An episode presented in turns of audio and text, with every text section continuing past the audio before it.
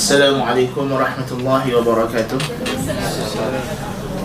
الحمد لله نحمده ونستعينه ونستغفره ونتوب إليه. ونعوذ بالله من شرور أنفسنا وسيئات أعمالنا. من يهده الله فلا مضل له ومن يضلل فلا هادي له. وأشهد أن لا إله إلا الله وحده لا شريك له. وأشهد أن محمدا عبده ورسوله. اللهم صل على محمد وعلى آل محمد كما صليت على إبراهيم وعلى آل إبراهيم. وبارك على محمد وعلى آل محمد كما باركت على إبراهيم وعلى آل إبراهيم في العالمين إنك حميد مجيد. أما بعد. Alhamdulillah pagi ini kita menyambung dengan izin Allah dan kurnianya. Bacaan kita dalam kitab Ad-Da' wa Dawa karangan Syekhul Islam Ibn Qayyim Al-Jauziyah rahimahullah taala dan kita menyambung fasal yang seterusnya berkenaan dengan hukuman-hukuman dosa. Qala al-musannif rahimahullah faslun wa min 'uqubatiha annaha tasrifu al-qalba 'an sihhatihi wa istiqamatihi ila maradihi wa inhirafihi فلا يزال مريضا معلولا لا ينتفع بالأغذية التي بها حياته وصلاحه. فإن تأثير الذنوب فإن تأثير الذنوب في القلوب كتأثير الأمراض في الأبدان. بل الذنوب أمراض القلوب وأدواؤها ولا دواء لها إلا تركها. Dan di antara hukuman ataupun kesan buruk dosa. Bahawa ia yang dosa mengalihkan hati daripada kesihatannya dan kestabilannya kepada sakit dan menyimpang. Ha, ini dia kata hati kita ni sihat. Eh, dosa menyebabkan hati sakit. Sentiasalah jantung hati kita ni, orang, orang terjemah hati lah. Tapi kalbun ni jantung. Ha, kan? Tapi maksud hati di sini ialah hati maknawi yang tersemat pada jantung. Ha? Bukan hati yang orang duk operate bagi sebelah orang tu. Ha, kan? Ha. tu panggil apa? liver. Bukan yang tu. Heart heart. Ha? ok maka sentiasalah jantung kita ini dia kata sakit. Bukan sakit jantung heart, heart attack tu. Tapi ni sakit maknawi yang lebih bahaya lagi. Ha, ni AJM tak boleh. Tak boleh berubat kan? Sakit jantung hak yang fizikal. Kalau jantung fizikal sakit semua badan jadi lemah Demikian juga kalau rohani jantung sakit Semua rohani badan akan jadi lemah. So dia kata sentiasalah sakit Tidak ada gizi Yang boleh memberi manfaat. Maknanya apa saja yang kita dah Buat selepas itu bila jantung kita sakit Nasihat-nasihat Yang orang bagi kepada kita Dah tak ada manfaat. Kerana kesan dosa pada jantung Seperti kesan penyakit pada badan Bahkan dosa itu adalah penyakitnya jantung hati kita. Penyakit dalaman, batin. Ha. Yang tidak ada ubat penawar baginya kecuali meninggalkan dosa tersebut. Ini kita dah bincang ada-ada wadawa itu. وقد أجمع السائرون إلى الله أن القلوب لا تعطى مناها حتى تصل إلى مولاها ولا تصل إلى مولاها حتى تكون صحيحة سليمة ولا تكون صحيحة سليمة حتى ينقلب داؤها فيصير نفس دوائها ولا يصح لها ذلك إلا بمخالفة هواها فهواها مرضها وشفاؤها مخالفته فإن استحكم المرض قتل أو كاد dia kata telah bersepakatlah semua orang yang berjalan menuju Allah ini ahli ibadah para ulama yang beribadat kepada Allah bahawa jantung hati ini tidak akan diberi kepuasannya tidak akan diberikan apa yang dia kehendaki sepenuhnya melainkan jikalau dia sampai kepada tuan empunyanya iaitu Allah Taala. Yang kita dah sebut kata naluri manusia ini dia tidak akan dipenuhi kehendaknya yang sempurna dan dia akan terus mengkehendaki dan terus mengkehendaki sehinggalah dia mendapat yang mutlak kesempurnaan mutlak iaitu Tuhan Azza wa Jalla. Kesempurnaan mutlak dari segi keindahan dan keagungan untuk dia cintai untuk dia luahkan pengharapannya untuk dia zahirkan ketakutannya untuk dia minta perlindungan dan seterusnya segala hajat kerohanian dan fizikal kita ini tidak akan dipenuhi melainkan oleh Allah Taala. Dengan kita mengenali dan berjumpa dengan Allah Tabaraka wa Taala kita akan mencapai ke puncak sebab itulah bila kita kata masuk ke dalam syurga berhimpun padanya pertama kita mengenali Allah Taala. Yang pertama kita mendapat nikmat yang mana itu adalah sebab untuk mencintai Allah Taala yang pertama kita cinta Allah dengan nikmat. Dan yang kedua dengan kita melihat Allah tabaraka wa taala kita mengenal Allah taala maka sempurnalah naluri cinta manusia itu kepada keindahan yang sempurna itulah Allah tabaraka wa taala.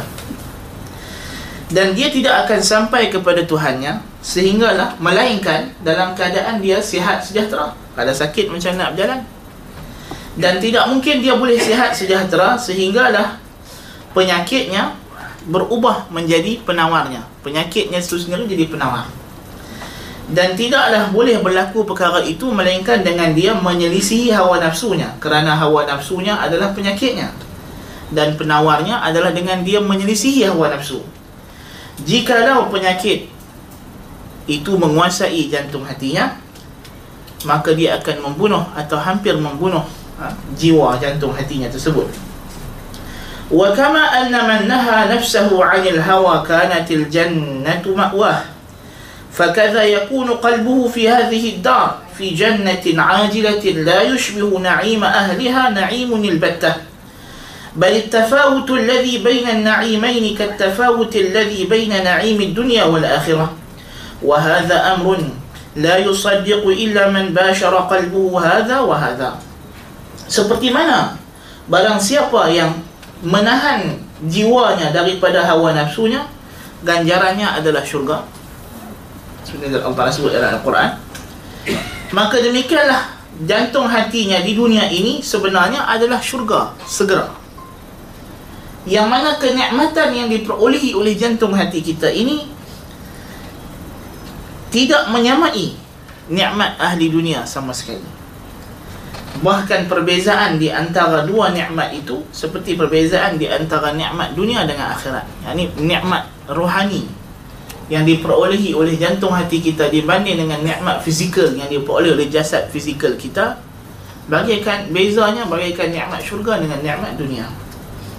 Dan perkara ini tidak ada yang boleh percaya melainkan orang yang ada experience, pengalaman. Malam yazuk, lam yadri. Siapa tak rasa tak tahu. Tu orang sufi sudah kata perkataan itu.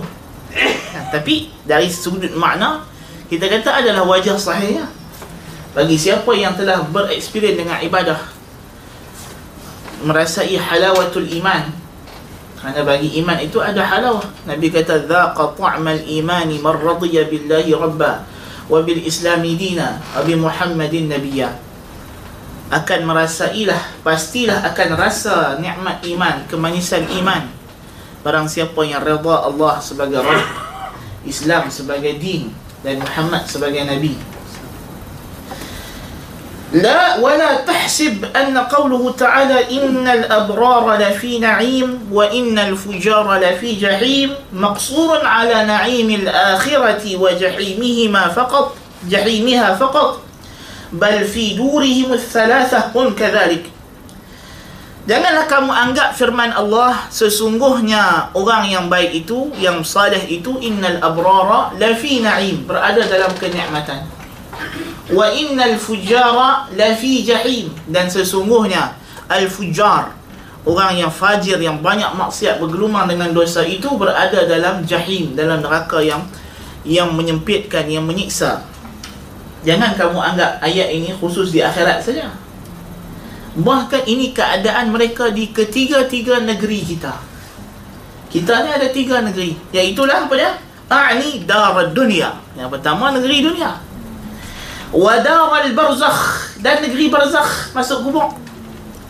Wa daral qarar. Dan negeri yang tetap tidak akan musnah selama-lamanya itu negeri akhirat. Faha'ula'i fi na'im wa ha'ula'i fi jahim.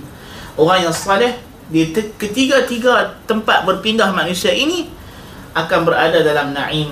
Dan orang yang fajir ketiga-tiga tempat berpindahnya ini berada dalam jahim. Wa halin na'imu illa na'imal qalb. Wa halil azabu illa azabal qalb. Apakah bukankah nikmat itu tidak lain tidak bukan nikmat jantung hati? Dan azab yang paling dahsyat itu azab yang kena kepada jantung hati. Sebab itulah azab neraka pun yang paling dahsyat ialah azab secara fizikal secara apa secara uh, secara psikologi. Antara azab ahli neraka. Itu itu yang paling dahsyat. Selain daripada diazab tubuh badan mereka mereka diazab dengan ditunjukkan nikmat ahli syurga betul tak? Tapi mereka tak dapat. Mereka tengok ahli syurga tapi mereka tak dapat. Mereka minta dekat ashabul arahmah layak sikit. Tak boleh tak dapat kan di di di di mahsyar Tuhan bagi teaser bagi depa tengok dia sekejap.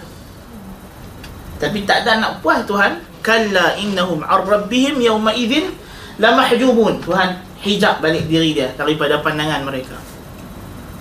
Dia tak? Boleh hidup tak boleh mati juga. Kan macam kita bayangkan kita kalau tak boleh tidur pun dah dah kena pergi sekretaris kan? Orang penyakit insomnia. Kan? Tak boleh tidur. Bayangkan tak boleh nak nak nak hidup dan tak boleh juga nak mati. Dalam neraka. Apakah ini bukan azab secara psikologi? Nasallallahu al-afiyah. Dan macam tu juga lah orang kafir dunia ni banyak penyakit psikologi. Dan ahli maksiat banyak sakit psikologi. Kan? Sebab memang itulah azab yang sangat dahsyat Tuhan bagi kepada mereka al-khawfi wal hammi wal huzni. Wa dhiqis sadri.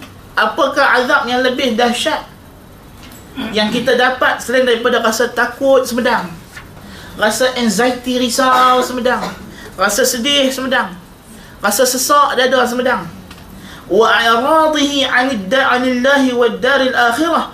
وتعلقه بغير الله وانقطاعه عن الله بكل واد منه شعبة وكل شيء تعلق به وأحبه من دون الله فإنه يسومه سوء العذاب dan berpalingnya dia daripada Allah dan negeri akhirat itu juga adalah azab jantung hati sebab jiwa manusia memerlukan ibadah orang yang berpaling daripada ibadah jiwanya terseksa jiwanya nakkan ibadah maka dia akan pergi cari benda lain untuk disembah. Maka dia pun pergi sembah selain daripada Allah Ta'ala. Dan dia putus daripada Allah Ta'ala. Setiap lembah daripadanya ada cabang-cabangnya. Setiap perkara dia akan terputus hubungan dengan Allah satu demi satu satu demi satu. Dia akan menyembah makhluk yang pelbagai. Dan setiap yang dia cintai selain Allah itu yang dia sembah yang dia gantungkan harapannya pada benda tersebut akan mengenakan kepadanya azab yang sangat dahsyat. Jadi orang yang yang bergelumang dengan maksiat yang tidak ada rasa ibadat akhirnya dia akan terjebak ke dalam syirik. Naudzubillah min zalik dosa kecil bumbungnya kita panjat panjat panjat panjat kita akan sampai kepada naudzubillah dosa besar. Dosa besar dia kalau terus dipanjat panjat panjat panjat akan sampai ke syirik kecil syirik kecil kalau dilangkah setapak lagi akan sampai ke syirik besar. Nas'alullah al-afiyah. Dan apa sahaja yang kita gantungkan harapan daripada dosa maksiat dan syirik tidak lain tidak bukan ia akan memberikan kekecewaan kepada kita. Orang yang mencari ketenangan dengan dengan arak dengan disko dengan berfoya-foya adakah dia dapat ketenangan tersebut? Tidak dapat. Balik daripada minum arak langgar orang. Kena tangkap penjara 20 tahun. Kalau jadilah kan? Tu di dunia. Kan? Ataupun dia sendiri aksiden cacat potong tangan potong telinga potong hidung. Kan? Jadi daripada cari ketenangan terus jadi binasa minum-minum arak rosak jantung rosak hati. Kena penyakit kena kanser kan?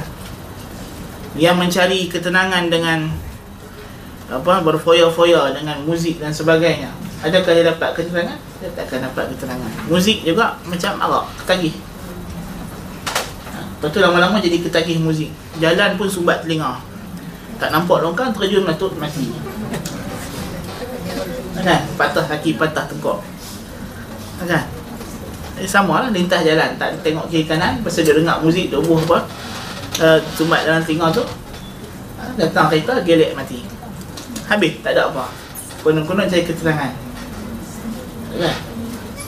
Ada orang kata kita kalau nak tenang pergi sukan jogging. Baguslah sukan untuk kesihatan badan Tapi bukan untuk kesihatan rohani. Ini bangkit pukul lima setengah pergi jogging Subuh tak pergi hmm. Apa kejadah ha? Kan? Dengan jogging-jogging orang, orang orang tak nampak Gerek dia kereta mati Sihat walafiat Kan? Adik uh, Setengah orang dia tak boleh bezakan di antara fizikal dengan rohani. Rohani ada caranya, fizikal ada caranya. Kita tak menafikan apa yang kita gunakan untuk fizikal jasmani mesti ada. Dia juga mempengaruhi kesihatan rohani. Tetapi itu adalah alat. Fizikal ini alat kepada kepada roh, rohani. Jasmani ini alat kepada rohani. Kita nak badan kita, tubuh badan kita sihat, untuk kita boleh mencapai kehendak-kehendak kerohanian kita bukan kehendak fizikal kita sangat sebab itu kalau orang yang meraihkan kehendak fizikal sahaja mengabaikan kehendak rohani dia akan seksa kalau orang yang makan untuk makan makan kerana makan apa akan jadi lama sakit lah. Kita makan untuk tenaga untuk hidup untuk ibadat. So kita makan pada yang patut lah. Kenyang berhenti lah. Ini dah kenyang pun tambah lagi Melantak lagi Nama tercekik mati. Kan Tak jadi. Kalau orang tidur untuk tidur. Tidur. Walaupun tak mengantuk Dia paksa pergi tidur. Dia memang jenis hobi tidur. Masalahnya. Tak lama-lama jadi penyakit juga Kan? Kita tidur pada kadarnya. Kita Kalau kita mengantuk tak mau tidur pun bahaya. Kita tidur lebih pun bahaya. Lapak tak makan pun bahaya. Dah kenyang makan pun bahaya. Sebab fizikal ada had. Dan tujuan fizikal ini kita jaga untuk kerohanian kita. Kan untuk kita boleh ibadat. Untuk kita boleh datang mengaji dalam kelas. Kita baca Quran kita nak puasa Ramadan puasa sunat salat itu tujuan. Adapun yang tidak ada tujuan ini dia tidak dia akan hilang punca hidup. Dia jadi pada orang orang kafir, orang etis Dia hilang punca hidup. Dia tak tahu nak buat apa. Ha, Dia badan sihat. Pergi gym apa semua Tapi tak tahu nak buat apa. So untuk apa badan dia sihat ni? Ha, Lepas tu Tak ada kerja. Jadi tayang badan sana Tayang badan sini. Kan? Tak, tak, tak, tak tahu nak buat apa Lepas tu buat maksiat Lepas tu hidup Lepas tu Mati bunuh diri Kan Dah kali mati bunuh diri tak ada tujuan hidup kan nasallallahu alafiyah فكل من أحب شيئا غير الله عذب به ثلاث مرات في هذه الدار Sesiapa pun yang mencintai selain Allah yakni syirik dalam mahabbah yang kita bincang yang kita akan bincang lagi esok فكل من أحب شيئا غير الله عذب به ثلاث مرات akan diazab tiga kali في هذه الدار dalam dunia ini sendiri فهو يعذب به قبل حصوله حتى يحصل dia akan diazab dengannya dengan benda yang dia suka itu sebelum dia dapat sehingga dia dapat nak dapat tu seksa lah nak cari tu dah terseksa bukan senang فإذا حصل عذب به حال حصوله بالخوف من سلبه وفواته والتنغيص والتنكيل عليه وأنواع المعارضات bila dah dapat dia akan diazab pula dengan rasa takut hilang rasa takut terlepas rasa takut tak cukup dan sebagainya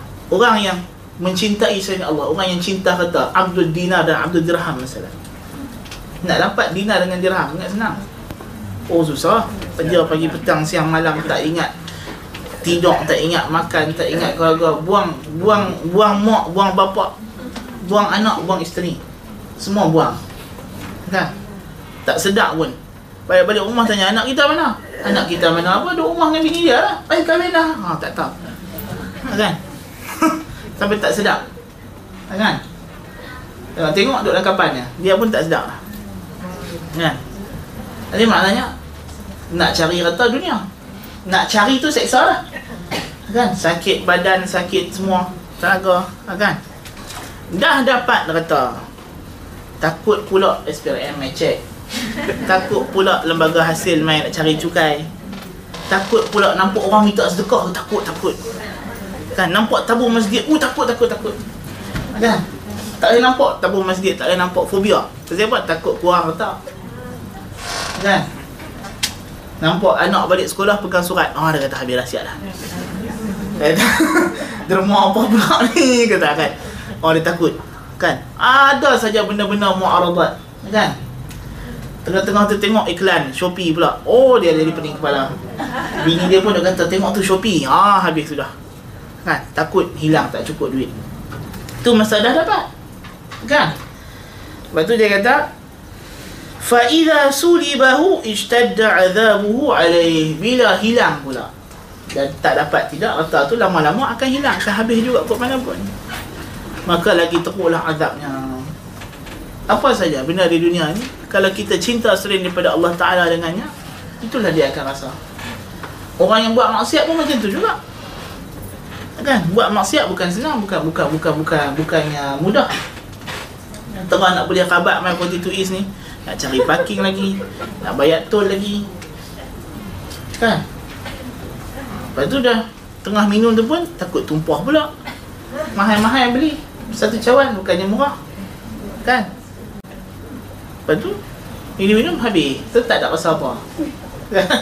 Lagi lah kesedihan tak hilang bertambah-tambah pula lagi. Na'udzubillah min zalik. Ada apa pun benda yang kita cinta selain Allah Ta'ala. Walaupun benda tu benda yang harus pada asalnya cinta akan anak dan isteri melebihi cinta kepada Allah Ta'ala. Apa akan penyudahnya? Akhirnya isteri akan mati. Anak akan mati. Kita juga akan mati. Kan? Kalau hubungan kita dengan dia hanya di dunia tidak ada apa-apa hubungan di akhirat mana nak jumpa lah kan? Semua orang akan mati. Mak ayah kita akan mati kita akan mati. Semua manusia akan akan akan berakhir di dunia ini. Sebab dunia diciptakan untuk musnah. Kan? Ni orang sampai takut nak pakai straw. Pasal apa? Selamatkan bumi. Ya, bumi nak selamat apa? Memang musnah lah dia. Memang nak musnah. Selamatkan diri hang tu pada neraka. Kan? Dia kalau pergi kutip plastik dekat pantai. Baguslah tapi semayang tidak. Kan? Sembah Allah Ta'ala tidak. Orang kapiak ni kan dia sibuk penyu nak pupus tak apa penyu kalau mati bukan nak masuk neraka. Kan hang tu kalau mati yang masuk neraka. Kena azab. Kan hidup kalut badak sumbu dah pupus. Memang semua orang nak pupus. Manusia pun nak pupus. Tapi main tak manusia tak apa dia suruh kahwin jantan dengan jantan. Tidak kahwin. Jangan kahwin. So berzina kan? Buat apa? As'alullah al-afiyah wa amma fil barzakh fa'adhabun yuqarinuhu alamul firaq alladhi la yarju 'audahu so dia kata fa hadhihi thalathatu anwa' min al-'adhab fi hadhihi ad-dar. Wa amma fil barzakh adapun di barzakh pula. Azab yang pertama azab yuqarinuhu yang mengiringinya. Iaitulah kesedihan berpisah yang tidak mungkin ada harapan untuk kembali lagi. Sedihlah dah mati tinggal rumah. Mana hampa nak bawa aku ni? Tak tanya. Tak berhenti orang nak usung mayat dia nah wa alamu fawati ma fatahu min an-na'im al-'azim bi ishtighalihi bi dhiddih dan kesedihan hilang daripada nikmat-nikmat yang dia telah sia-siakan. Dah mati barulah sedar oh ada dua amalan tak buat pahala dia besar. Mati-mati masuk kubur tengok kawan sebelah cerah aja buat apa. Aku itu tabung lalu pada masjid tu kubur seringgit hang kata bubuh dia kata kan? Katalah kita bukan duduk sebelah hang tu kat masjid. Awak kubur hang terang pada kubur aku. Kan? Dia kata yalah aku duduk itu aku duduk berzikir hari tu sebelah aku duduk main siat dia kata. Ha? Tengok jiran sebelah. Kan? Itu kalau kubur terterang juga lah kalau Nas'alullah al-afiyah Kalau kalau dah dihimpit tulang-tulang apa nak jadi? Kan? Hmm, Mana ada dan nak sembang lah. Baik. Itu dia kata Wa alamul hijabi anillah Wa alamul hasrati allati taqta'ul akbad. Dan kesedihan daripada terhalang daripada Allah Dan penyesalan Yang memutuskan Jantung hati kita ini Memutuskan segala Organ-organ dalaman. Perasaan itu putus. Pasal apa? Pasal Sebab itulah Dalam kubur ni kan azab kubur yang dahsyat juga azab fizikal. Kan hidup orang kafir duk merayu dalam kubur nak balik. Pasal apa dia tengok dia nampak dah betapa bagaimana kan bagaimana orang di dunia ini beribadat tu. Ibn Qayyim cerita dalam kitab Ar-Ruh kan orang dalam orang dah mati dalam kubur tengok orang solat dia sedih. Ha? Pasal apa sedih? Pasal dia tak ada solat. Apa tu? Kalau dulu dia solat dan dia tak nak solat dah sekarang dia dah sedih dah. Kan apatah lagi yang tak pernah salat pula. Nasallallahu alafiyah memang. Dalam neraka naudzubillah min zalik.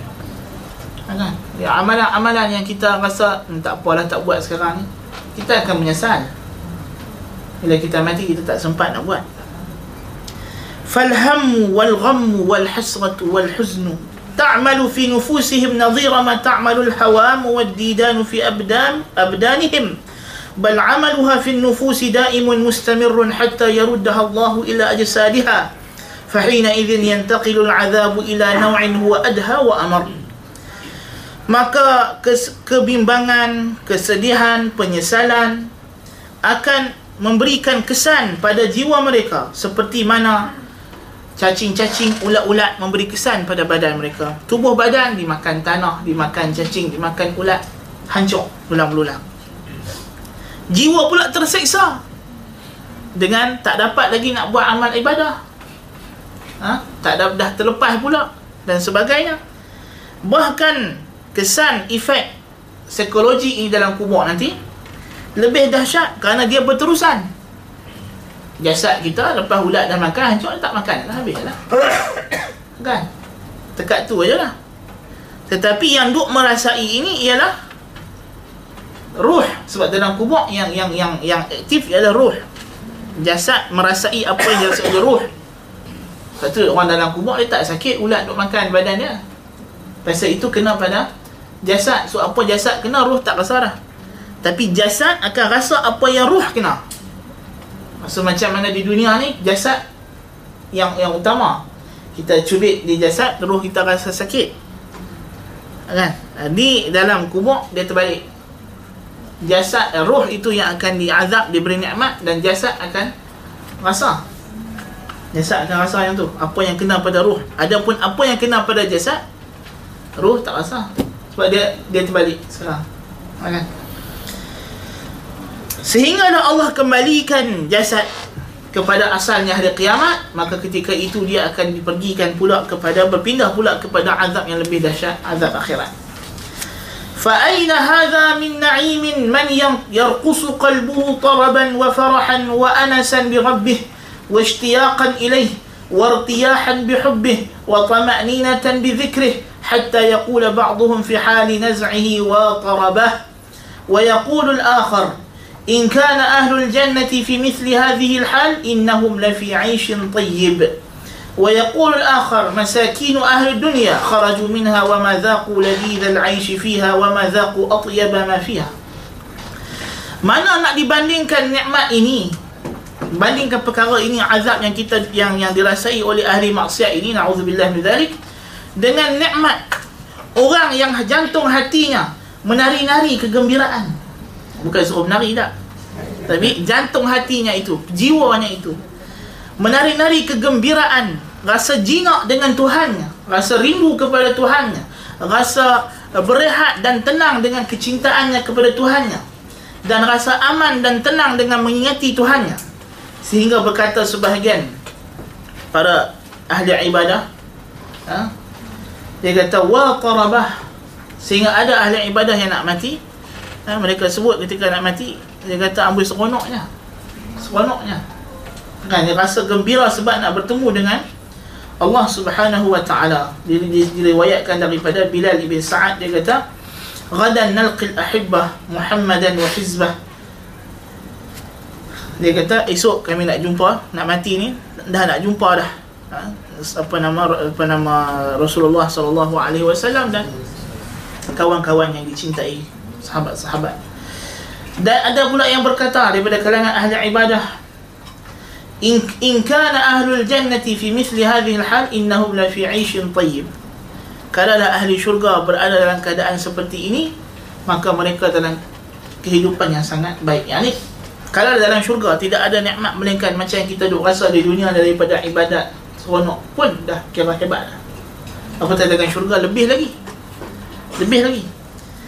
Sebahagian lagi pula ulama kata ha, diriwayatkan daripada uh, Ibnu Mubarak. Ahli dunia ini miskin Dia kata kesian ahli dunia. Ahli dunia ni orang yang mengejar dunia ha? Mereka keluar daripada dunia Mereka tak merasai kelazatan Yang paling lazat dalam dunia ini.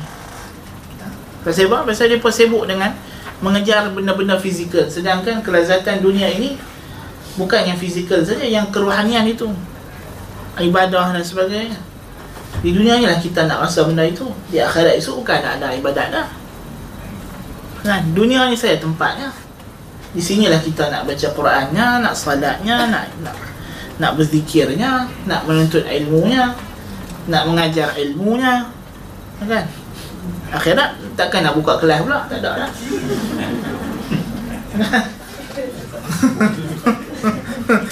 kan? Mana nak ada? Nak buat halaqah tafsir dalam dalam dalam kubur, tak ada lah. Kan?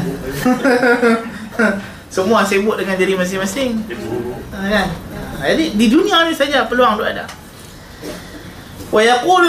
Law 'alima al-muluk wa abna'u al-muluk ma nahnu fihi la jaladuna 'alayhi bis-suyuf. Kalaulah raja-raja dan anak-anak raja tahu apa keadaan kita ini, mereka akan perang dengan kita. Ini disebut daripada uh, Ibrahim bin Adham rahimahullah taala. Dalam keadaan. Ibrahim bin Adham ni dia dulu raja, anak raja. Tu dia, dia, dia pilih kehidupan zuhud. Kan? Dia kata kalau dia tahu ketenangan yang kita rasai ni ha?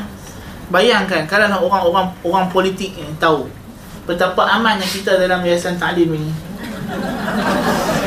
Masya Allah Kan Lepas dia jealous tak nak bagi kita tahu dia Tak nak kita bagi ni Jealous, cemburu Kan Dan jadalu Nabi Suyuf Kan kalau lah ahli bid'ah tahu betapa seronok, betapa lazatnya kita menghentak ahli kalam. Kan? Masya Allah. Dia still jealous. Kan? Dia pula tengok kan, setengah orang tak kerti bahasa dia kata, hmm, apa lah orang agama ni dia bergaduh sama-sama mereka. Dia pun tak tahu betapa lazat dan nikmatnya kita menghentak ahli bid'ah itu. kita hentak ahli bid'ah sambil dia minum kopi je. Buat cold brew lagi. Kertas-kertas dalam bahasa Arab tu ada terjemahan. Apa? Kertas-kertas kat semua. Yang, yang mana? Yang hantam dulu. Yang 80s tu. Uh, Ibn Taymiyah ter, tak terjemah lagi tapi ringkasan dia adalah masa lain. Ringkasan tak. Kita insya-Allah nak try insya-Allah. Insya-Allah. Tengah punya baca. Nah, itulah. Tapi itulah kita kata. Tengok Syekhul Islam Ibn Taymiyah rahimahullah. Aman walaupun dia kena itu kena ini tapi dia seronok dia tulis bantah ahli kalam. So ahli kalam tidak ada ketenangan dalam hidup dia. Oh, mana nak tenang? Tuhan tak kenal. Macam kita sebut tadi, ini maksiat yang paling kemuncak ada kata Junaid al-Baghdadi. Aqallu ma fil kalam suqutu haibatir rabbi 'anil qalb. Sekurang-kurang kesan ilmu kalam gugurnya haibah Tuhan daripada jantung hati dia. Dia bila bercakap tentang Tuhan dia tak ada rasa haibah. Adapun ahli sunnah bila bercakap tentang Allah Taala dia rasa azamah, agung, kagum, dan dia tak berani nak nak guna kataan dia sendiri ucapan dia sendiri kan tapi uh, sebab itulah bila kita tengok ahli kalam yang jadi ahli ibadah golongan sufi mutakallimin nah, sufi ni dia ada ahli sufi dia dia melalui beberapa peringkat. Golongan sufi yang peringkat awal mereka hanyalah ahli ibadah. Dari segi akidah mereka tidak ada akidah yang khusus. Mereka hanyalah sama ada kalau yang ahli sunnah ahli sunnah lah. Kalau yang ahli kalam ahli kalam lah. So kita tengok kita bandingkan. Sufi yang daripada kalangan ahli sunnah macam Al-Junaid macam apa semua, pun mana ada perkataan-perkataan yang pelik dia bercakap. Tak ada tersasul-sasulnya. Kan? Tak ada syubhat-syubhat. Daripada kalangan sahabat tabi'in yang ahli-ahli ibadat. Habis-habis dahsyat pun diriwayatkan daripada tabi'in dia dengar ayat-ayat tentang akhirat fa idza nuqira fin naqur pingsan mati. Itu aja. Dan itu diingkari oleh sahabat. Sahabat kata kami tak pernah jadi macam ni. Sampai berita tu kepada Aisyah radhiyallahu anha. Aisyah kata kami tak pernah macam ni pun. Kami dengar daripada Nabi sendiri. Sallallahu alaihi wasallam. Nabi sendiri baca Quran dekat kami. Kami tak mati pun tak pingsan pun. kan? Pasal apa yang dia ni sampai nak pingsan nak mati? Aisyah ingkar. Tapi paling kurang dia tak nak cakap benda pelik-pelik. Dia mati selesai. Mudah-mudahan tak redha dan terima amal salih dia. Tapi kita tengok ahli kalam yang ah- ahli sufi yang berakidah ilmu kalam. Oh depa depa ni banyak perkataan pelik-pelik. Sat lagi tersilap lah. Maha suci aku lah. Tuhan dalam jubah aku lah. Dalam rumahnya ada Tuhan lah. Apa ni?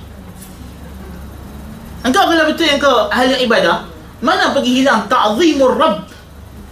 Mengagungkan Tuhan. Pasal engkau dah akidah engkau tak ada pengagungan Tuhan. Sebab tu banyak syafahat, banyak ucapan latahan dia kata. Sebab tu ucapan melatah ini daripada ahli sufi, perkataan-perkataan yang kufur ini. Walaupun dari segi uzur, dia pun ada uzur kerana dia cakap benda tu dalam keadaan dia tak sedap dan sebagainya. Tapi kita kata puncanya adalah kerana akidah dalam hati itu sudah tidak tidak betul. Tidak betul. Yalah. Kalau kita nak kata istilah mereka mabuk kan ataupun dalam keadaan mahud kan keadaan fana. Awak ahli sufi yang daripada kalangan ahli sunnah tak ada tak ada fana. Fana juga. Tapi fana dalam tauhid uluhiyah. Mereka menyaksikan Tuhan di atas mereka tahu Allah Taala di atas arasy, menyaksikan keagungan Allah Taala. Berbeza dengan makhluk. Awak ulama-ulama salah yang beribadat kepada Allah Taala ini, mereka tidak ada hal keadaan yang mana uh, mereka apa nama tidak ingat lagi. Ada sahabat yang uh, kena panah dalam solat tak sedar pun. Fana lah tu. Tapi dia tak lupa diri, dia hamba. Dia tak ada tengah-tengah sembahyang aku Tuhan, tak ada. Cuma dia tak sedar panah aja. Tak kan? Itu aja. Bukan ada apa pun. Ha, Nabi SAW Nabi kata waju'ilat qurratu aini fi salah jadikan ketenangan kecerahan mata aku dalam solat Nabi maksudnya bila Nabi solat Nabi hilang rasa letih hilang rasa rasa tak senang duduk tak tu bukan fana. Fana lah tu. Tapi Nabi tak pernah lupa diri dia dia hamba abdun. Kan? Pasal pasal akidah sahih. Bahkan lebih dahsyat Nabi alaihi salatu wassalam pergi naik ke Mi'raj. Dengar Tuhan bercakap dengan dia. Nampak macam-macam keajaiban alam ini. Yang orang lain tak nampak. Kan?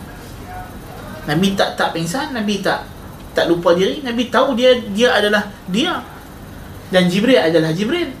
Syurga adalah syurga neraka neraka Tuhan adalah Tuhan. Kan? kerana ke kesahihan akidah. Kan? Habis-habis teruk pun orang yang sahih akidahnya kalau dia, dia tak dapat tahan dengan kasyaf yang Tuhan buka pada dia macam Nabi Musa AS ada orang dia pingsan. Pingsan. Kata Ibn Qayyim buat perumpamaan ha? Perbandingan di antara isteri Al-Aziz Dengan wanita-wanita yang potong jari. Ya. Isteri Al-Aziz lebih sayang dan cintakan Yusuf. Qad syaghafaha hubba. Cinta dah sampai ke ke kulit jantung dia. Tapi dia tak potong jari pun.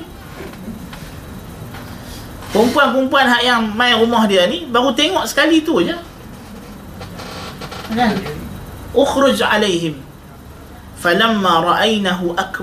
wa qatta'na aydiyahunna wa qulna ma hasha wa qulna hasha lillahi ma hadha bashara in hadha illa malakun karim tu pun depa tak lupa diri.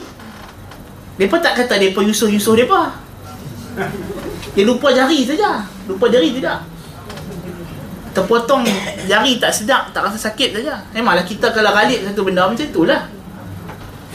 Tapi kita sedar dari kita lain, dia lain. Kan? So ini habis-habis teruk tahap cinta. Yang ada akidah yang sahih. Ada pun kalau akidah dah memang tak sahih, ha, terkeluarlah perkataan-perkataan yang pelik. Maha suci aku, Tuhan dalam jubah aku. Ha, kan? Aku duduk di atas arash. Di antara perkataan datang daripada orang sufi yang kemudian yang mereka ni akidah mereka berteraskan kepada ilmu kalam. Kan? Tengok. So beza, jauh beza. Ada pun yang memang dah akidah falsafah, tak payah cerita lah. Bohong bukan ibadat pun, bohong saja. Kan? Geng wahai tu wujud ada ibadat ke? Mana ada ibadat? Mayang pun tak. Kan? Nak ibadat ke mana? Itu bohong saja. Kan? Jadi makna kita nak kata kesahihan akidah menjamin kelulusan ibadah dan dia mengawal daripada kita terjebak dalam perkara-perkara yang yang boleh merosakkan akidah tersebut. Jadi kalau kita kita boleh lihat tu dalil bahawa ahli kalam ini dia tidak ada kelazatan dalam ibadah. Dia tak rasa. Dan dia mencari benda yang yang tidak boleh memuaskan diri dia sebab itulah kata Abu Hamid Al-Ghazali wa huwa man huwa Abu Hamid Al-Ghazali imam ahli kalam imam ahli tasawuf. Imam ahli falsafah. Dia imam dalam ketiga-tiga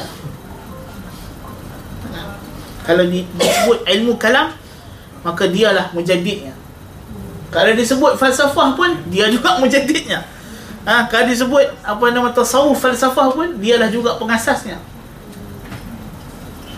Tapi apa dia kata? Aktharun nasi syakkan indal maut ahlul kalam. Orang yang paling banyak syak ketika nak mati ahli kalam. Ahli kalam.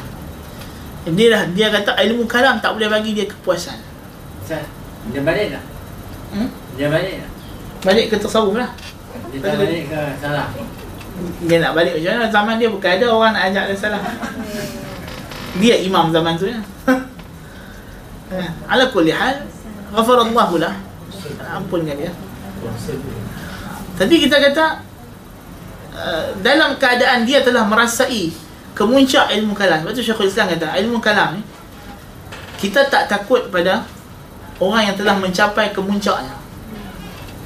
Sebab Ibn, Ibn Taymiyah kata Ilmu kalam Siapa yang sampai kepada kemuncak ilmu kalam Dia sendiri akan tinggal.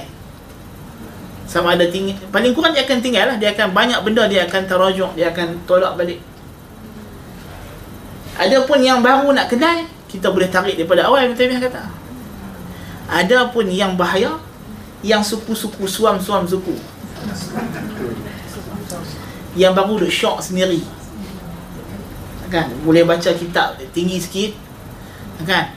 Dah khatam aqidatul awam dah boleh baca apa nama Sanusi Kubra sikit. Oh dia kata ni hebat ni ilmu kalam ni. Duk perasan betul ha? ha kan? Duk perasan baru baru nak bertatih nak mengejar kitab Mawaqif Al-Izi ha, kan? Baru nak kenal Jaharat Tauhid kan? Oh hak ni bahaya. Yang kata? Pasal apa? Dia dia perasan. Pertama dia tak kenal akidah yang sahih. Dan dia tak tahu lagi bahaya ilmu kalam. Aduh, puak-puak ni kalau kita cerita dekat dia pun dia tak faham. Dia bukan faham.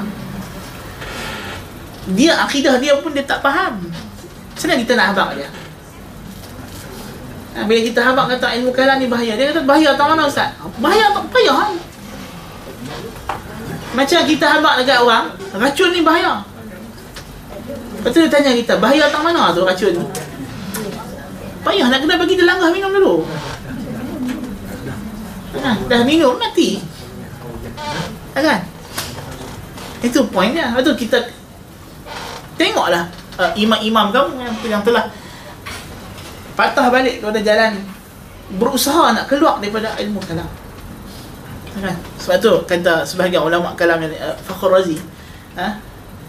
apa nama uh, nihayatul uqul iqal. Penyudah ilmu kalam ini dia kata belitan. Penyudah akal terbelit. Nihayatul uqul iqal. Terbelit. Sebagian ahli kalam kata aku tak boleh tidur malam dia kata. Tak tidur malam. Tak tidur malam penyakit. Penyakit psikologi, sekretari. Pasal apa aku duk fikir dalil. Tak dapat nak tarjih mana satu. Bukan dalil pasal isu fiqah. Ulama fuqaha, faqih-faqih kita ni lebih banyak masalah.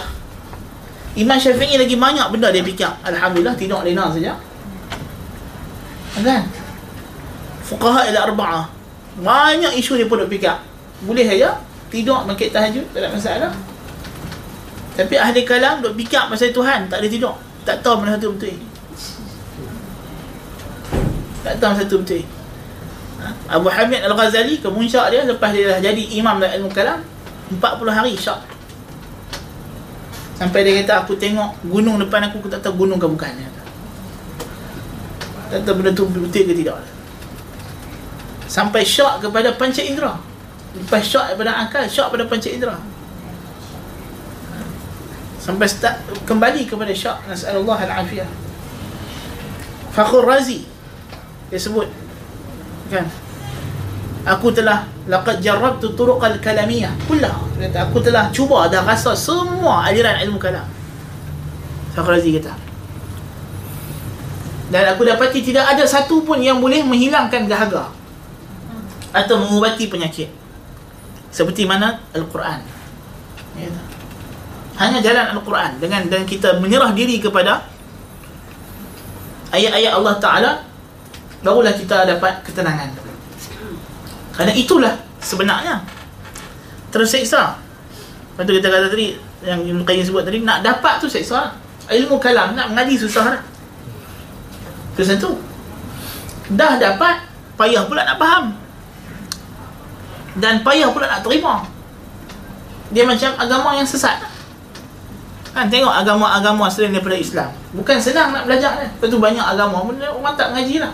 Pengikut dia hanya taklid yang senang. Nak belajar nak faham trinity kan senang.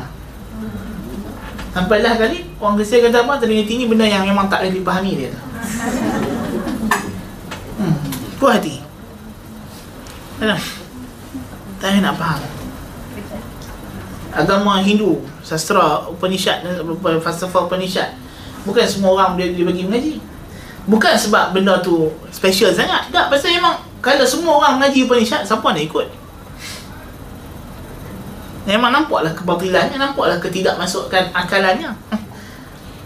Kan? jadi disembunyikan sebab itu bukannya sebab hebat sangat bukannya special sangat. Macam wahdatul wujud. Kenapa dia disembunyikan? Apa saya benda tu kalau di, di, di, disebut awal-awal kepada orang yang masih lagi suci fitrahnya siapa nak terima? Siapa nak percaya? Lepas tu semua agama yang berteraskan wahdatul wujud dia boleh jadikan wahdatul wujud tu peringkat terakhir setelah mana orang itu telah di di disiap-siap daripada logik akalnya.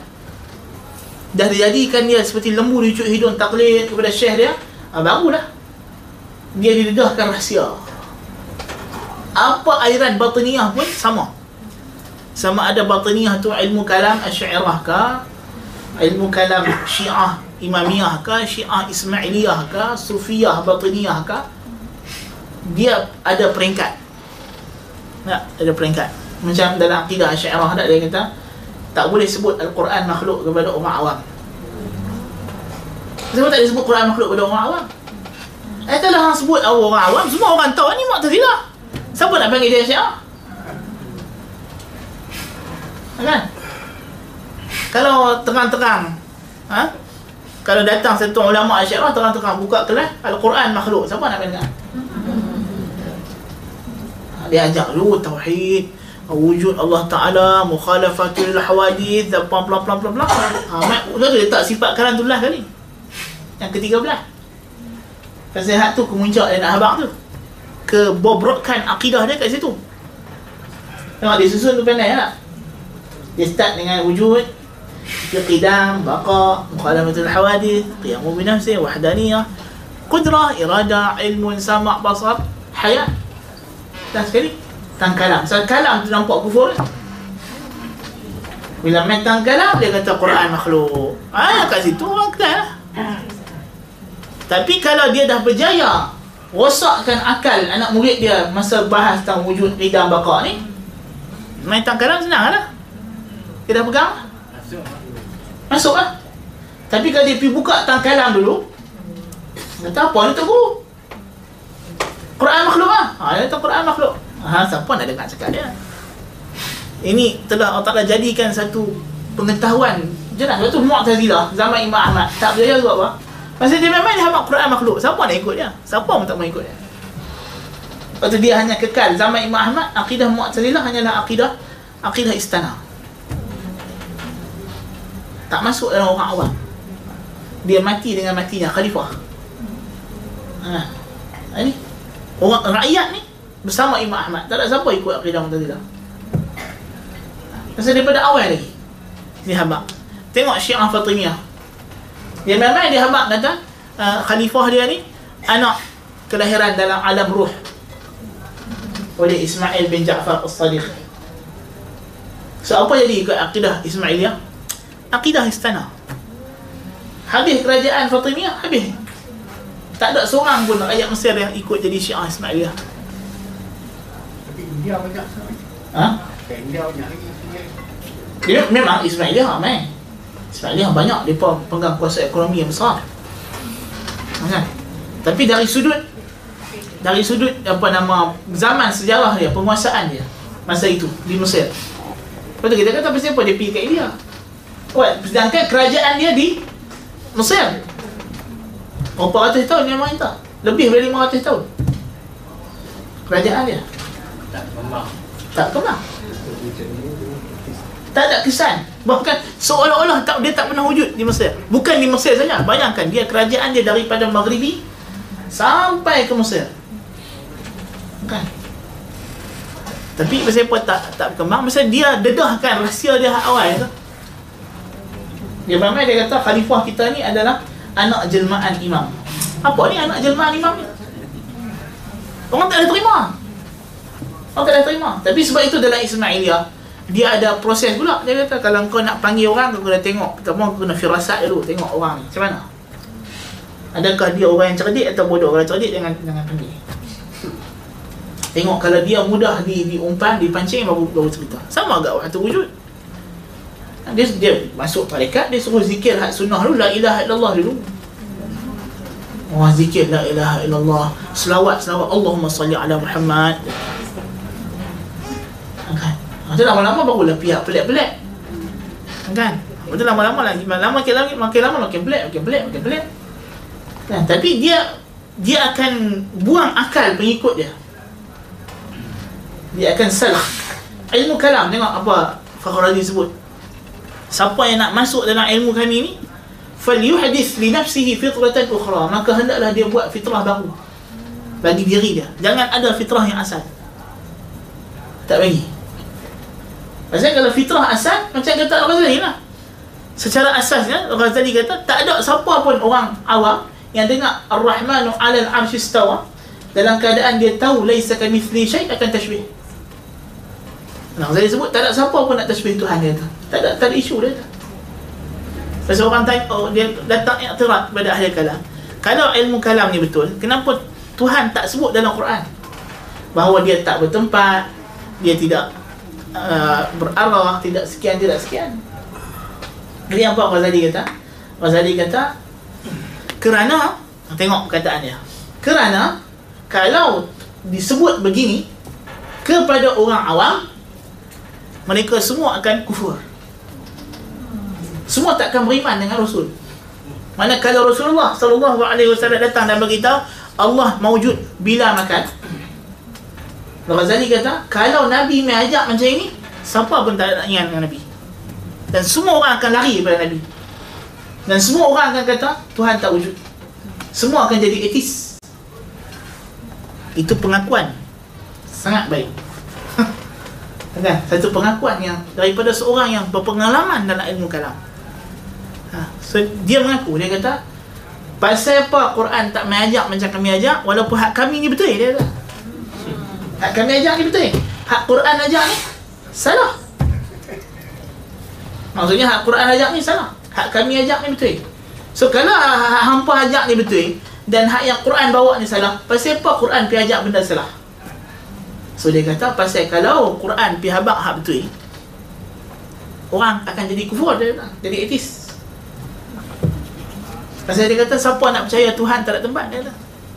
Siapa nak percaya Tuhan yang tak mendengar, tak ni, tak sekian, tak sekian dia. Orang awam akan anggap Tuhan yang macam ni sifat dia. Maksudnya Tuhan yang macam kami duk ajak dalam ilmu kalam ni, Tuhan yang tak wujud. Ghazali sebut. So dia kata ada maslahah.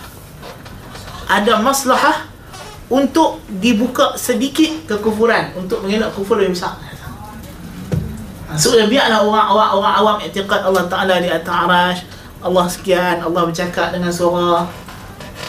Walaupun benda ni kata Al-Ghazali kufur, kufur. Tapi dan nak dibanding dengan ingkar Tuhan kewujudan Tuhan.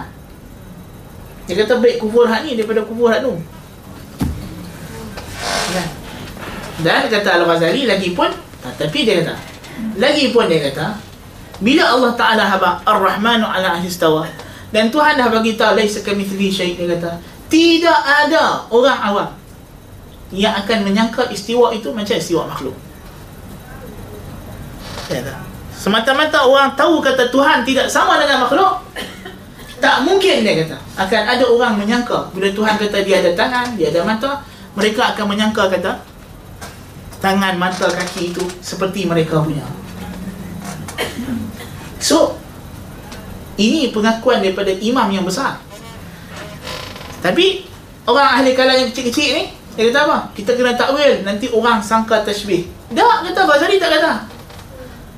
Al-Ghazali kata kemungkinan untuk orang jadi musyabbihah, peratusannya sangat minimum, dia kata. Untuk ada anggaran kata orang akan jadi musyabbihah sebab dengan ayat Ar-Rahman istawa nak pergi tashbih Tuhan dengan makhluk dia kata hak ni kemungkinan dia sangat minimum. Sebab itu musyabbihah tak pernah wujud sebagai ajaran. Dia hanya wujud sebagai pendapat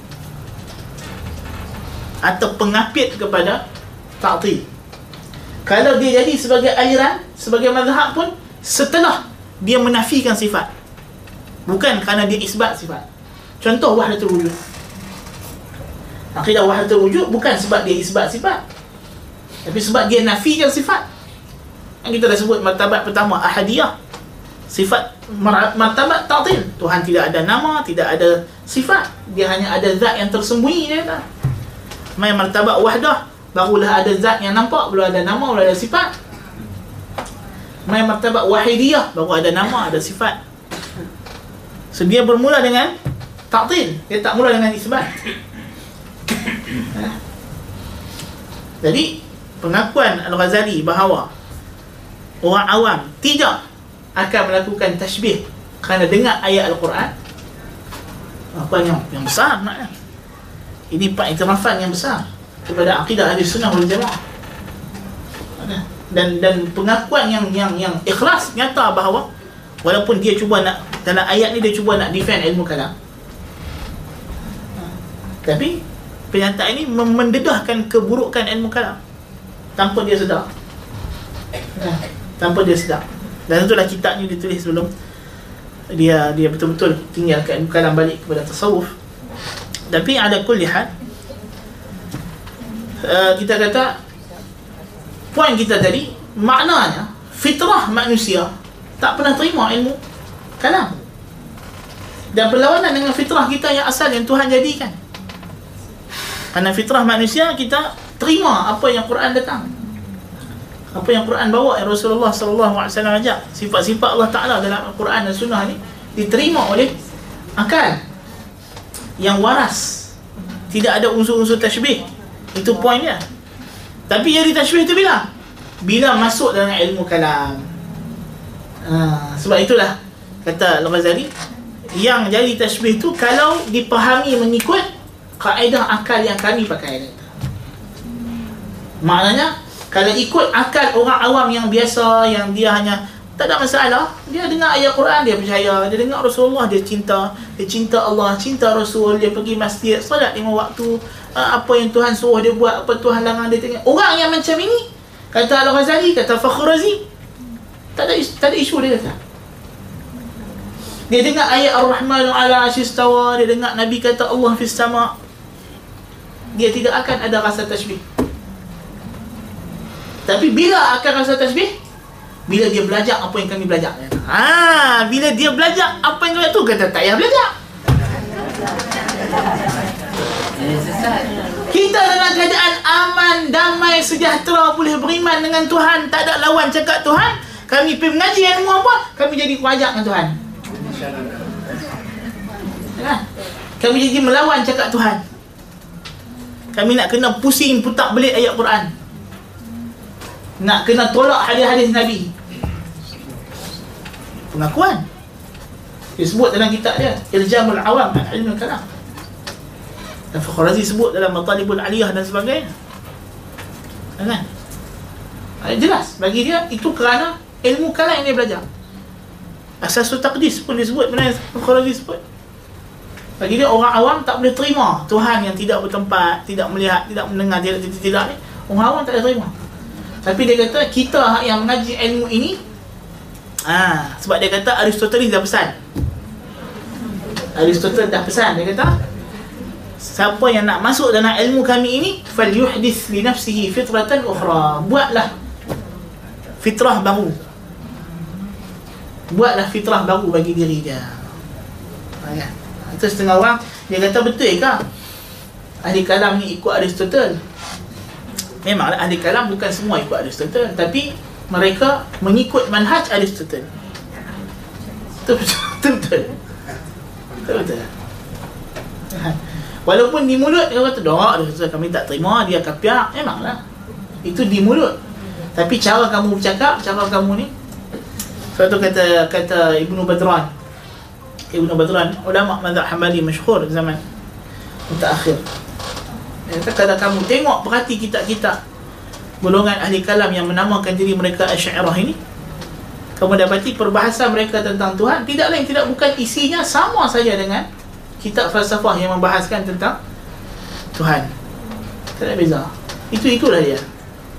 Apatah lagi tapi ada ahli kalam yang mutaakhirin macam Fakhr Razi apa semua memang mereka menerima dan menganggap Aristotle uh, sebagai orang yang yang memang betul memang memang ahli tauhid dan sebagainya. Ada. Syekh dalam Mila wan Nihal cuba nak defend ahli falsafah Yunani yang awal. Yang kita panggil dia ahli falsafah yang sebelum Socrates pre-Socrates. Kan? Dia dia pertahankan depa ni sebagai ahli tauhid. Sedangkan depa percaya Tuhan pun tidak. Tauhid mana tak lari daripada falsafah Yunani lah macam ahli kalam Asy'ariyah misalnya kalau mereka tak nak ambil kalaupun mereka tak ambil apa nama pendapat-pendapat ahli falsafah selepas Socrates post Socrates itulah Plato Aristotle apa semua tapi mereka akan ambil falsafah yang pre Socrates Walis apa semua kan? Yang yang sebelum Socrates yang lebih kuno lagi pahaman macam macam Jawhar Fard. Ya, teori Jawhar Fard ni ini falsafah demokratis sebelum daripada Socrates lagi. Ya, so dia lebih kuno dan lebih tak masuk akal. Ala kuliah Baik. Uh, maknanya kita kata apa sahaja bentuk maksiat, apa sahaja bentuk uh, mungkar yang kita amalkan, naudzubillah min zalik, dia akan merosakkan kelazatan ibadat, kelazatan kerohanian dan merosakkan nikmat yang sebenar yang yang ada di dunia ini itu nikmat ibadah. Wa yaqulu al-akhar inna fi dunya jannatun man lam yadkhulha lam yadkhul jannat al-akhirah. Berkata orang yang lain, siapa ni? Ibn Taimiyah kata. Sesungguhnya dalam dunia ada syurga yang siapa tak masuk syurga ini tidak masuk syurga akhirat. Betul? Syurga ibadah. Kelezatan ibadah. Siapa tak masuk dalam syurga taat, syurga ibadah, macam mana nak masuk dalam syurga akhirat? فيا من باع حظه الغالي بأبخس الثمن وغبن كل الغبن في هذا العقد وهو يرى أنه قد غبن إذا لم يكن لك خبرة بقيمة السلع فسل المقومين Dia kata betapa ruginya orang yang menjual haknya, bahagiannya, sharenya dengan harga yang sangat murah. Dan dia rugi segala rugi dalam kontrak ini dia kata. Sedangkan dia nampak dia rugi. Jikalau kamu tak reti nilai harga barang, kata Ibn Qayyim, tanyalah orang yang pakar. Tanyalah orang yang tahu menilai. Kan? Jadi kalau kamu dalam dunia pun, kalau kamu nak jual harta benda kamu, kamu panggil orang main nilai. Nak jual rumah panggil bank main nilai harga rumah, nak jual kereta picit harga kereta. Kamu tak mudah-mudah orang main nak beli kamu jual macam saja. Kan? Mai saya nak beli rumah RM70,000. Kita dengar RM70,000 macam banyak. Kita nak dapat RM7,000 pun susah. Tapi mana ada rumah RM70,000 zaman lah. Mengarut. Mengarut lah. Seratus ribu pun tak dapat Jadi mana nak jadi tujuh puluh ribu Harap gila Kan Kalau siapa pinjam rumah harga tujuh puluh ribu Memang Akan ijma' ulama' lah Kata dia memang paling bodoh dalam alam ni Kan Confirm lah. Kan? Jadi maknanya Kita kata Kalau itu di dunia Di akhirat lebih lagi. Kamu duk sangka kamu jual ibadat kamu dengan kelazatan dunia yang kamu duk rasa ini kamu anggap lazat kamu rasa nikmat ni bohong tak ada nilai langsung. Kan sedangkan ibadat itu harganya lebih daripada apa yang kamu sangka. Kamu tinggal solat hanya kerana kontrak harga sejuta dua juta. Ha? Kamu tinggal solat kamu tinggal ibadat hanya kerana fashion. Nak ikut trend terkini kamu kamu tutup tutup aurat. Kerana tak nak disebut kuno, tak nak disebut kolot kerana kononnya nak mencapai apa? Kemajuan. Maka kamu tak ikut hukum akan syariat. Orang perempuan pun nak pergi panjat gunung sana panjat gunung sini. Nak pergi jadi beruang kutub juga duduk dekat kutub utara kutub selatan kan cukup lah beruang kutub duduk dekat kutub dan kita nak duduk sekali apa kacau orang kan kacau beruang Kan? Jadi kadang-kadang kita jadi dia rasa macam benda tu perlu oh, perlunya wanita ni tidak akan maju melainkan dengan kena buat benda-benda yang maksiat ini. Nasallallahu al-afiyah. Jadi sedangkan itu tidak ada nilai. فيا عجبا من بضاعة معك. الله مشتريها وثمنها جنة المأوى والسفير الذي جرى على يده عقد التبايع وضمن الثمن عن المشتري هو الرسول وقد بعتها بغاية الهوان. أما عجيب engkau ada barang dan Allah yang nak membeli. Pembelinya Allah. Harganya yang Tuhan nak bayar jannatul ma'wa. Dan orang tengah wakil jual beli ini yang menjamin harganya ialah Rasul sallallahu alaihi wasallam. Lalu engkau jual ia dengan harga yang sangat hina bighayatil hawan kau tak engkau tak sanggup nak nak beli. Tuhan kata mai dunia aku beli daripada hang aku bagi hang syurga. Itu uh, satu satu orang kata apa kebodohan yang tak lah ha, kalau kita buat benda tu dalam apa nama kehidupan dunia fizikal ini orang akan kata kita bodoh apatah lagi di akhirat إذا كان هذا فعل عبد بنفسه فمن ذا له من بعد ذلك يكرمه ومن يهن الله فما له من مكرم إن الله يفعل ما يشاء Jika ini perbuatan seorang hamba dengan dirinya, siapa lagi nak muliakan dia selepas itu? Kalau dia tak mau terima Tuhan nak beli dunia dia dengan syurga, Siapa lagi yang nak boleh beli Nak bagi kat dia kebahagiaan? Barang siapa yang telah dihinakan Allah Tiada lagi yang boleh memuliakan dia. Sesungguhnya Allah lakukan apa yang Dia wa min faslun wa min ومن فصل ومن عقوبتها أنها تعمي بصيرة القلب وتطمس نوره وتسد طرق العلم وتحجب mawaddal hidayah. Di antara kesan dosa juga ialah dia membutakan penglihatan jantung hati tadi jadi sakit jadi sakit dan di antara lebih teruk lagi dia membutakan pula mata hati ini lebih dahsyat lah. kalau jantung tadi sakit kerohaniannya kita tak nak ibadat kita terasa lemah nak buat ibadat payah susah yang ini kalau basirah pula buta dan hilang cahayanya dan tertutup jalan-jalan ilmu dan terhalang daripada mendapat sumber-sumber hidayah ha, maka lebih teruk lagi lah kita akan sesat وقد قال مالك للشافعي لما اجتمع به ورأى تلك المخايل إني أرى الله قد ألقى عليك على قلبك نورا فلا تطفئه بظلمة المعصية Imam Malik telah berkata kepada Imam Syafi'i bila dia berhimpun dan melihat ciri-ciri Imam Syafi'i ni. Sebab Imam Syafi'i masa mula sampai di Madinah, Imam Malik ni dia ada prosedur. Dan siapa nak mengaji dengan dia, mesti ada recommendation.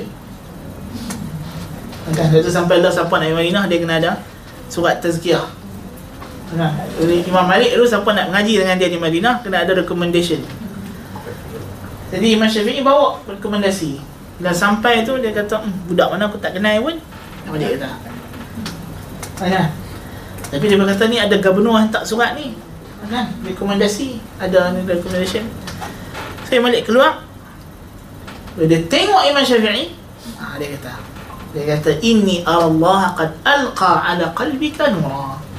Dia kata, aku tengok engkau ni Tuhan dah bagi cahaya pada hati kau fala tudfi'u bi zulmatil ma'siyah. Maka jangan kau padam dengan kegelapan maksiat. Ha. lepas tu dia suruh Imam Syafi'i. Dia kata tak apa esok hang pergi dekat anak murid aku sekian kat sini ya. kau pergi baca dulu muatak dengan dia. Imam Syafi'i kata aku dah hafal lah kan? So lepas tu Imam Syafi'i tak payah lagi melainkan dia duduk dengan Imam Malik dan Imam Malik tak ajak dia macam ajak orang biasa Imam Malik dengan Imam Syafi'i dia ajak Imam Syafi'i dengan cara debat. Ha, Imam Syafi'i Imam Malik buka masalah, okey apa pendapat kau? Apa dari masalah ni? Dia buat debat. Tu cara dia mengaji dengan Imam Malik. Masa Imam Syafi'i masa dia umur 15 tahun dia dah mufti dah. Maksudnya dia mengaji di Mekah dengan guru dia Muslim Khalid Az-Zinji Maksudnya sampai umur 20 21 tahun Tok guru dia telah izinkan dia untuk berfatwa di Mekah Baru dia pergi Madinah kan? Bukan lagi orang yang baru nak main untuk ABC kan? Ha.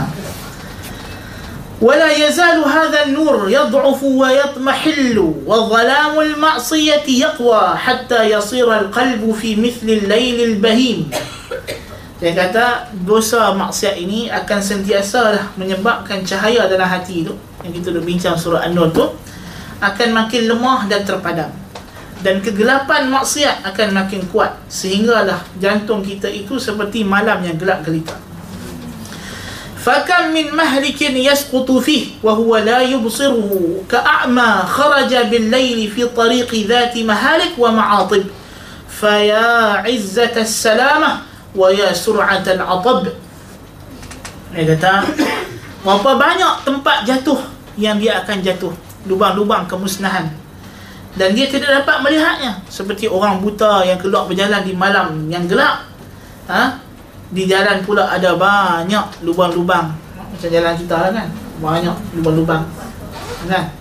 Even kalau kita jalan depan jalan duta depan jalan istana negara pun tak selamat daripada lubang apa tak lagi jalan rumah kita tengah jalan nak raja lalu pun lubang nama jalan kita kan nas'alullah al-afiyah Faya izzatas salamah Kata Ibn Qayyim Amat kurang keselamatan Waya sura'atan atab Dan cepat pula kerosakan ثم تقوى تلك الظلمات وتفيض من القلب إلى الجوارح fayaghshal wajha minha sawadun bihasabi quwwatiha wa tazayudiha Kemudian kegelapan itu akan semakin kuat dan merebak ke seluruh anggota badan.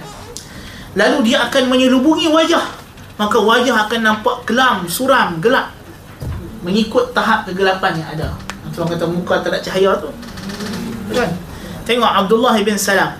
Bila Rasulullah SAW datang ke Madinah dia ulama Yahudi. Tapi bila dia nak pergi tengok Nabi, dia tinggal semua ilmu-ilmu dia dia tak pakai. Dia nak menilai secara objektif. Apa dia pergi? Bila aku tengok aja Rasulullah dia kata, aku kata hadzal wajhu laisa biwajhin kadzab muka ni bukan muka penipu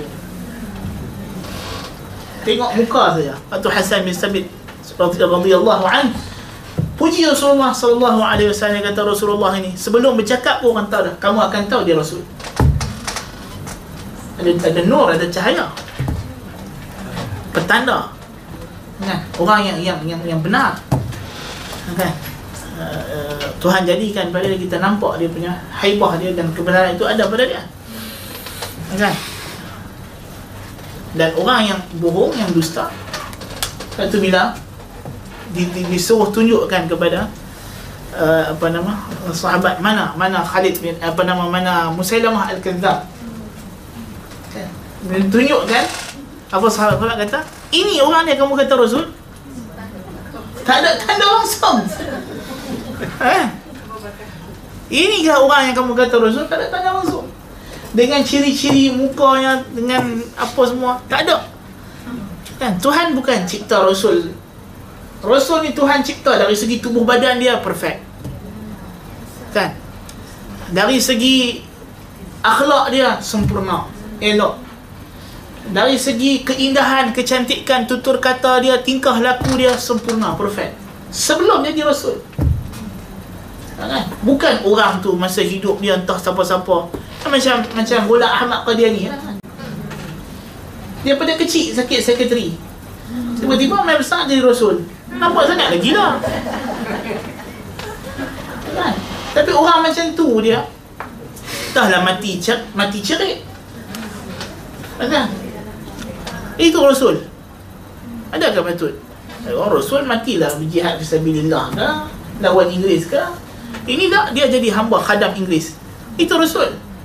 Na'udzubillah min zalik. Kan? Itu kita kata Rasul ni ada dia punya ciri-ciri dan Tuhan tidak tinggalkan syubhah pada Rasul ni sedikit syubhah pun. Melainkan Tuhan akan tuju.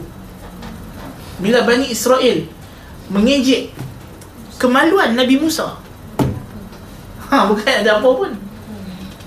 Kan? Masa syariat dia pun dibenarkan sesama jantina untuk mandi dalam keadaan bogel. Nabi Musa sifat malunya lebih maka dia tak mandi dengan Bani Israel. Dia mandi seorang-seorang hmm, dia berkata tu bukan apa tu. Dia punya tu tak apa bagus itu Tuhan jadikan batu curi lari baju dia bawa lari. Dan Musa ligan batu tu duk sebat batu tu. Hajar thawbi hajar thawbi. Dan dia tengok tubuh badan Nabi Musa. Dan tidak ada cacat celah sempurna. Yang paling sempurna dia pernah tengok. Se- sekurang-kurang syubhat Tuhan jawab Tuhan tak tinggalkan pada Rasul dia syubhat. Tuhan tak ambil Rasulullah sallallahu alaihi wasallam daripada orang yang keturunan raja-raja. Tapi tak ambil juga daripada keturunan yang teruk-teruk. Sebab tu kata uh, Abu Sufyan hum awsatuhum nasaban. Awsatuhu nasaban. Dia yang paling tengah nasab tengah. Tak ada yang tinggi sangat. Tak ada yang rendah sangat dan tu Heraklius kata kalau dia raja-raja boleh jadi dia pasal nak hidupkan balik kerajaan nenek moyang dia. Bahkan Allah Ta'ala jadikan orang yang dekat dengan Rasulullah Abu Talib apa semua kufur. Dan Abu Talib mati dalam kubur tidak ada syubhah. Jangan sampai nanti ada syubhah orang kata "Ah, Muhammad tu bukan apa dia nak menangkan ajaran pop menakan dia. Mungkin orang tanya apa hikmah? Abu Talib mati kafir hikmah dia besar banyak hikmahnya di antara hikmah dia segi dakwah Jangan sampai nanti syubhat orang buat kata, "Hmm, tu tengok Muhammad. Dia just nak menangkan ajaran bapa penakan dia lah, pak penakan dia bawa ajaran tu." Tak ada siapa boleh cakap. Pasal pak penakan dia, hak bela dia mati dalam musyrik. Masuk neraka. Kekal dalam neraka. So kalau kamu orientalis, kamu westernis, kamu etis nak main kata Muhammad ni bawa ajaran sebab nak nak angkat kedudukan pak penakan dia, tak mungkin. Tak boleh. Pak benakan dia hak lebih sayang kepada dia. Yang sambut kelahiran dia Abu Lahab musuh dia pada awal tadi. Pak penakan Jiran sebelah rumah Tok Bisan Bayangkan Abu Lahab. Tu dia punya hubungan dia dengan Nabi. Punya punya dekat. Rumah sebelah Pasal apa duduk sebelah Pasal Abu Lahab ni sayang dekat Nabi Dia tak mau pisah Punya sayang dia dekat Rasulullah Dia buat rumah sebelah Lepas dia buat rumah sebab dia kata tak boleh aku rasa jauh lagi dengan Muhammad dia kata. Lepas tu bila dia kata nak buat apa? Kita bagi kahwin anak Muhammad dengan anak kita. Sayang yang Abu Lahab dekat Rasulullah. Kan? Tapi bila mai Nabi jadi Rasul dia tak ada terima. Dia orang pertama yang lawan. Jadi apakah tidak patut dia kena tabat tiada Abi Lahab wa tab? Memang layak pada tempat pertama. At the first place layak. Tidak ada orang yang paling dekat dengan Rasulullah dalam keadaan pak menakan dia melainkan Abu Lahab. Abu Lahab ni paling dekat dia. Kelahiran Nabi siapa yang buat akikah untuk Nabi? Siapa yang sambut kelahiran dia? Siapa yang bagi kat Nabi ibu susu? Penjaga. Dia, semua dia yang supply. Nabi keluar daripada perut mak dia, Abu Lahab lah yang jadi funder kehidupan Nabi itu. Ha. Dia yang bagi Suwaibah, dia yang buat kenuri. Kan? Jadi hubungan dia sangat rapat. Tapi amat rugilah satu orang Islam ahli sunnah wal jamaah tak boleh nak pertahankan akidah kebenaran dia macam Abu Lahab pertahankan akidah batil dia. Abu Lahab kerana kebatilan akidah dia yang sesat yang kufur. Dia sanggup bermusuh dengan orang yang paling sayang. Tiba-tiba kita hak Islam apa nak suruh kita lunturkan akidah tauhid kita untuk jaga hati jiran kita hak kapiak. Adik-beradik kita hak kapiak. Kawan sepejabat kita yang kapiak. Nas'alullah al-afiyah. Ini lebih teruk daripada Abu Lahab. Kan فإذا كان عند الموت ظهرت في البرزخ فامتلأ القبر ظلمة كما قال النبي صلى الله عليه وسلم إن هذه القبور ممتلئة على أهلها ظلمة وإن الله منورها بصلاتي عليهم apabila mati gelap tadi tu masih hidup muka gelap hati gelap bila mati di alam barzah kuburnya penuh dengan kegelapan pula kuburnya gelap tak ada cahaya. Seperti mana sabda Nabi sallallahu alaihi wasallam sesungguhnya kubur-kubur ini dipenuhi dengan kegelapan. Allah Ta'ala akan menerangkannya dengan doaku bagi ahlinya. Nah, itu salah satulah doa Nabi. Kita Nabi nak doa macam mana? Dengan selawat kita kepada Rasulullah sallallahu alaihi wasallam dengan kita ikut sunnah Nabi sallallahu alaihi wasallam itulah yang nak bagi cerah kubur kita man salla alayya salatan sallallahu alaihi biha ashra. Alah. itulah yang nak bagi cerah kubur kita. Kan jadi kalau kita selawat dekat Nabi pun tak mau. Kan khutbah Jumaat tidur saja. Ini macam mana? Ha? Lepas tu buat bid'ah pula. Ha, kalau selawat buat bid'ah tak dikerja agak lah tak ikut sunnah Nabi. Macam mana? Macam mana? Tak, selawat tak ada kesan. Di lisan saja tapi kesan selawat tak tak tak muncul di kaki tangan mulut dia dari segi amalan lepas-lepas selawat tu buat bid'ah tak ada lah فإذا كان يوم المعاد وحشر الأجساد علت الوجوه علوا ظاهرا يراه كل أحد حتى يصير الوجه أسود مثل الحممة Apabila hari kiamat nanti pula maka jasadnya akan penuh kehitaman gelap ha? sehingga semua orang nampak sehingga wajahnya itu seperti arang faya laha uqubatan. Ini semua datang dalam hadis. Orang orang orang orang, yang ahli maksiat orang kafir bahkan uh, uh, bahkan dibakar dalam dalam dalam neraka. Dan dia tu sendiri gelap Tuhan jadikan gelap neraka tu gelap dan dibakar pula dalam neraka. Naudzubillah min tadi faya laha uqubatan la tuwazinu ladzati dunya bi ajma'iha min awwaliha ila akhiriha. Betapa dahsyatnya hukuman akhirat ini. Tak dapat nak dibandingkan dengan Kenikmatan dunia daripada awal sampai akhir فكيف بقسط العبد المنغص المنكد المتعب في زمن إنما هو الساعة من حلم فالله المستعان Bagaimana pula dengan orang yang hidupnya penuh dengan kesesakan nafas, tak ada bahagian, sempit hidupnya di dunia ini? Ha, Maksudnya, kalaulah dibandingkan dengan hukuman yang diterima, kalau satu orang, Tuhan bagi dia kelazatan dunia seluruhnya. Dan dia hidup dalam maksiat. Kemudian dia ditimpakan sejuzuk daripada azab akhirat. Dia takkan rasa satu pun nikmat yang dia pernah rasa di dunia ni. Lupa habis semua. Betul tak? Apatah lagi yang hidup di dunia pun dah terseksa. Bukannya bahagia mana pun. Kan? Ada duit banyak pun seksa, harta banyak pun seksa. Hakikatnya dunia tidak ada nikmat. Pasal dia darul bala. Dia negeri tempat ujian bukan tempat untuk kita bersenang-senang. Apa yang Tuhan bagi pun semuanya bala. Sihat pun bala, sakit pun bala. Kaya pun bala, miskin pun bala, semuanya bala. Dalam dunia ni darul ibtila. Atau orang etis dia tak faham masalah ni. Dia kata pasal apa Tuhan bagi kita susah di dunia? Memang dunia tempat Tuhan bagi susah. Bukan Tuhan cipta hamil dunia ni hadut senang-senang. Memang dunia ni Tuhan cipta untuk engkau diuji oleh Allah Tab- Tabaraka wa Ta'ala. Wa ma khalaqtul jinna wal insa illa liya'budun. Hasibat ap- apa nama afa annama khalaqnakum abatha wa annakum ilayna la turja'un. Kan?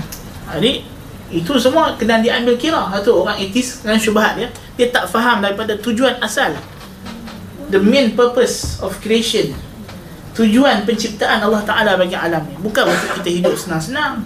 Dia datang ke syubhat dia kata pasal apa? Banyak perang orang mati kebuluran start datang virus itu virus ini. Memang itulah. Itulah dunia. Memang inilah tujuannya Tuhan jadikan alam ini untuk diuji manusia dengan penyakit dengan kesusahan dengan kematian.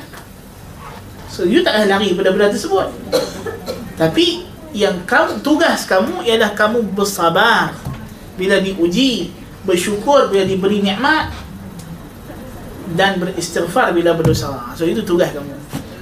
Kan? So kamu tak lari daripada nikmat musibah dan juga dosa. Sebab ini kelaziman dunia. Tapi yang kamu disuruh yang kamu dikehendaki untuk lulus ujian ini ialah kalau Tuhan bagi nikmat kamu kena syukur bila Tuhan bagi ujian kamu kena sabar. Bila kamu buat dosa kamu kena istighfar dan taubat. Wallahu taala a'lam bis-shawab subhanakallahumma bihamdika asyhadu an la ilaha illa anta astaghfiruka wa atubu